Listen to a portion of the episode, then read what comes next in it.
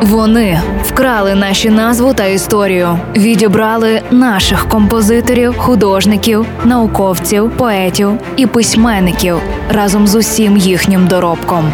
Повертаємо нашу музичну спадщину у новому проєкті Вкрадені українські пісні. Слухайте щобудня на радіо Львівська хвиля.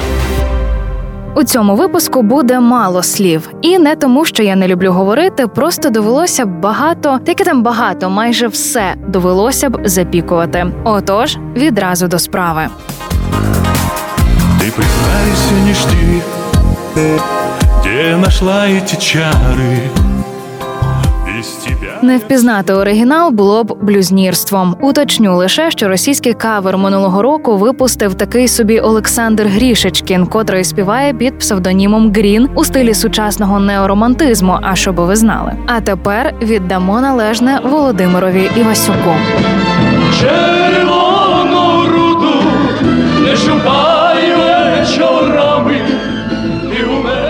А тут потрібно просто рівним голосом сказати, що у 2018 році Ольга Бурло заспівала пісню «Ветки калін поклонілися».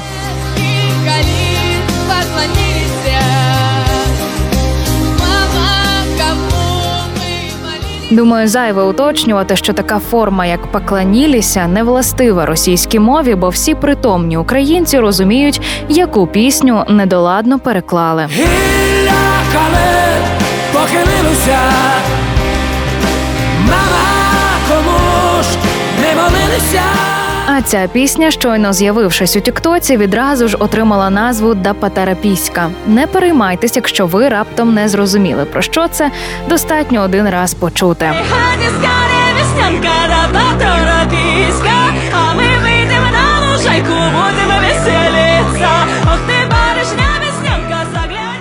Знаєте, у попередніх випусках здебільшого обговорювались пісні, які запозичували і переспівували у часи, коли в оселях у кращому разі на стіні висіли колгоспники, і відстежити плагіат для посполитого громадянина було складно. Але в час, коли все можна знайти в інтернеті, а ця пісня ще й мала представити Україну на Євробаченні, такий кавер можна пояснити або клінічною самовпевненістю, або анатомічною безсоромністю. Без сумніву, це не повний перелік поцуплених у нас пісень, але він дозволяє бодай уявити масштаби. Слухаємо справжню пісню. Весняночка, весняночка, де ти зимувала, Йо садочка на кленочку,